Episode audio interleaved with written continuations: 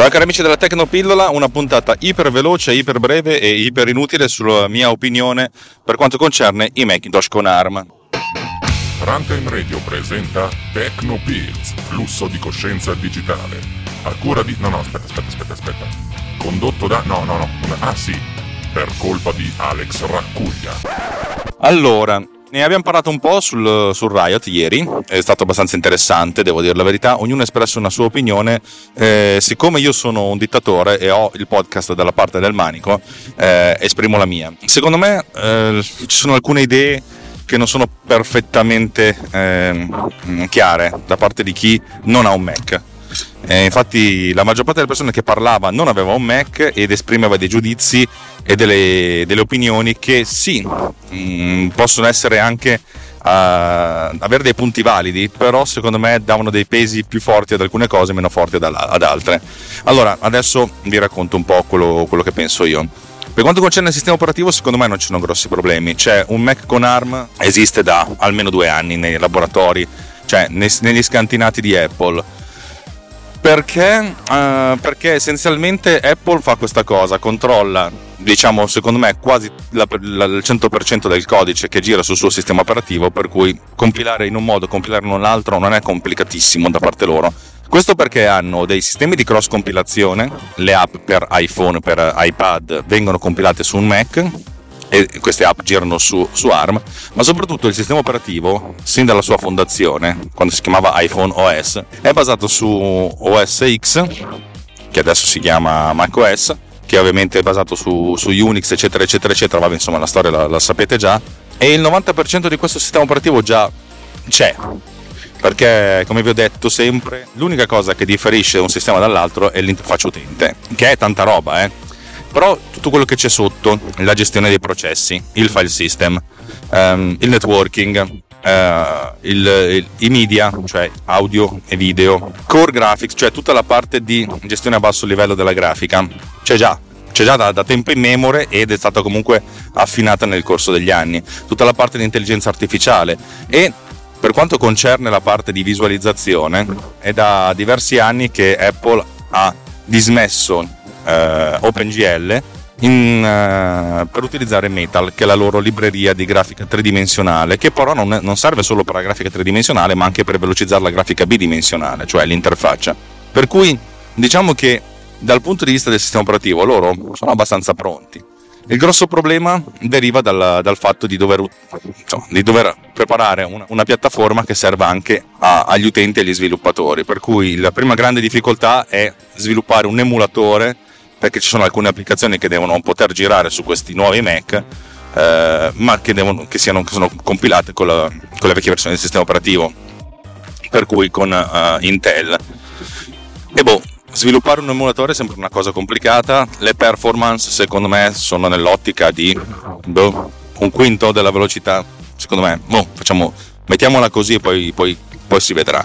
Poi ovviamente questo substrato è tale per cui quando l'applicazione Intel chiama qualcosa del sistema operativo, a questo punto prende il controllo, viene preso dal sistema operativo e ritorna a essere veloce.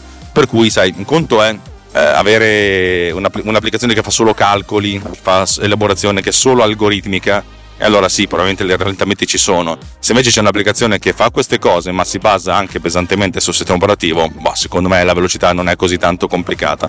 Un po' come succedeva all'inizio con, con Photoshop, eseguito in emulazione, sì, era più lento, ma neanche più di tanto, per cui io sono anche abbastanza fiducioso.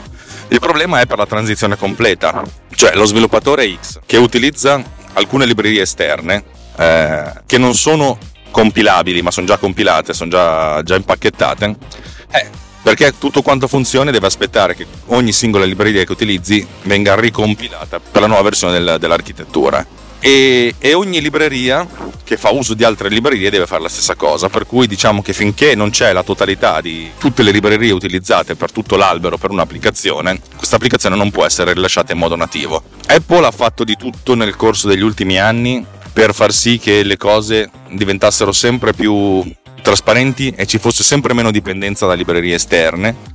E anche il mondo è cambiato. Quando c'è stata la prima transizione non c'era GitHub, non c'era cioè, le librerie sì, magari venivano distribuite, ma venivano distribuite in maniera impacchettata, mentre adesso il codice è aperto e tutti possono scaricarselo e ricompilare. Eh, io stesso utilizzo per le mie applicazioni tre librerie che sono impacchettate, due delle quali sono open source, per cui sono abbastanza sicuro che se non l'autore originale, ma almeno qualcun altro, ci metterà relativamente poco a rimpacchettarle e farle diventare eh, compilate per ARM. Anche se questi stessi software, uno di questi due è veramente cicciozzo, per cui boh, probabilmente ci sarà anche lì delle dipendenze, vedremo, capiremo, uh, scopriremo. E se non ci riuscirà, in qualche modo dovrò trovare delle alternative. L'altra applicazione invece è un'applicazione anche questa open source, però un'applicazione vera e propria, boh, non lo so. Sono, per adesso sono abbastanza neutro. Credo che per i primi due anni ci sarà una grande transizione. Io stesso non avrò una, un Mac con ARM, a meno che Apple dica tu che sei un bravo sviluppatore te lo, te lo regalo per 12 mesi, ma ne dubito fortemente.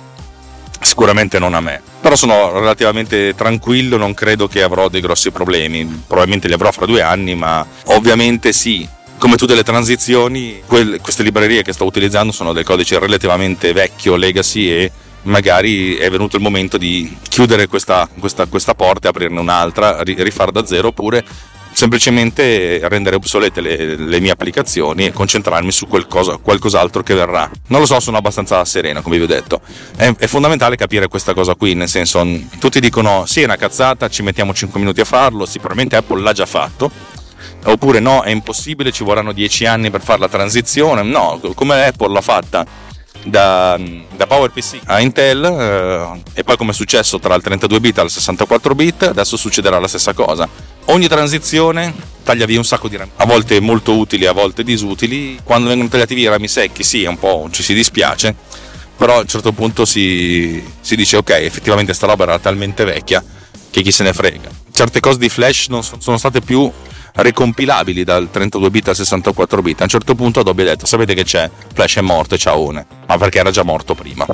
Vabbè, non volevo neanche tirarvi dentro troppo nelle mie paranoie, perché sì, chi se ne frega. Penso di editare questa puntata a zappe e di spararvela a zappe. Vi ricordo che se vogliamo vedere tutti insieme contemporaneamente la, il lancio di questi Mac con ARM, il 22 di questo mese, 22 giugno, Apple farà il suo solito chinotto noi l'abbiamo soprannominato Chinotto Remoto perché quest'anno Apple non ha invitato la gente, nel senso ha detto statevene a casa, la WWDC è gratuita per tutti, seguirete tutto in streaming faremo lo stesso anche noi. E siccome sto diventando un vichingo eh, per quanto concerne mh, mm, lo streaming video ho deciso di fare una puntata che sarà sia in diretta audio che video per cui vedrete in video quello che presenta Apple. E in audio sentirete noi quattro che siamo Filippo Strozzi di Avvocati e Mac. Da avvocato te lo sconsiglio. Davide Gatti di Survival Hacking e ovviamente il grandissimo Roberto Marin di Snap Architettura Imperfetta che è il più grande fan dell'idea di Mac con ARM sarà una cosa interessante. Ovviamente, se siete degli Apple fanboy, seguirete la, la diretta in streaming solo di Apple.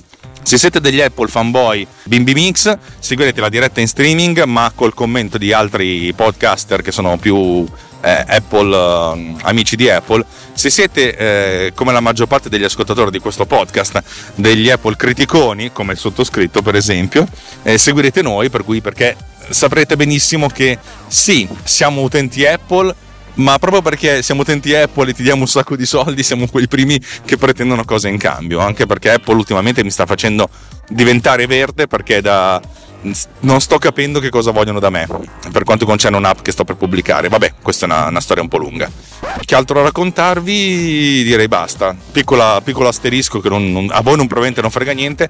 Probabilmente dovrò sviluppare una nuova app per iPad per lavoro, commissionata, e sarà una cosa interessante perché eh, se la facciamo e incrocio le dita dovrò scegliere che tipo di modello di business utilizzare per quest'app anzi modello, non, non, non, tanto di modello di architettura e neanche modello di business. Cioè come affrontare il problema? Ho identificato tre livelli. Uno è una cosa che funziona solo per quest'app e se dovessi farne un'altra molto simile dovrei rifare tutto da zero. Una invece la, la diametralmente opposto scrivere un motore che gestisca questo tipo di app che è ovviamente più impegnativo però alla lunga è più manutenibile poi soprattutto se c'è una seconda richiesta di questo tipo dopo la roba viene giù in discesa la terza è una via di mezzo e tutti voi probabilmente direste dovresti, dovresti fare la via di mezzo che però a naso mi sembra che abbia tutti gli svantaggi di entrambe le piattaforme e nessun vantaggio. Per cui sono lì che sto, sto pensando, anche perché se voglio fare un motore di gestione di questo tipo di app devo scrivere anche un'altra app che mi consenta di creare il database di gestione, che è una figata, eh? Però anche un po' periglioso. E uno potrebbe dire, potresti anche vendere questa cosa? Sì, effettivamente sì, bisogna, bisogna vedere se... Boh, bisogna vedere se, boh, se, se, questa cosa ha senso, se può essere utilizzata e può essere venduta, potrebbe essere interessante. Ovviamente con, quando tu scrivi un motore di, di, gestione di questo tipo di cose, il numero di zeri aumenta, per cui sarebbe una cosa anche abbastanza interessante. Vabbè, ne, ve ne parlerò se questa cosa va in porto, io spero che tutti voi incrocerete le dita per me e mi eviterete di fare un po' di sano voodoo perché così un po' di lavoro c'è. Detto questo, basta, l'appuntamento è probabilmente per giovedì, per la prossima puntata in cui tornerò a parlare di streaming. Buona giornata e buon ascolto di quel che verrà. Bacione!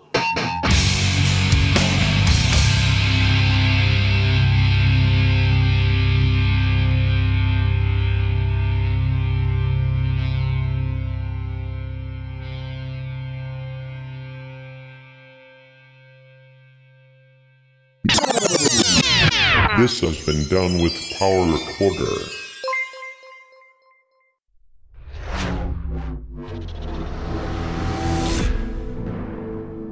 This podcast is edited with Producer. Discover more at ultimedia slash producer ulti.media slash producer p-o-d-u-s-c-e-r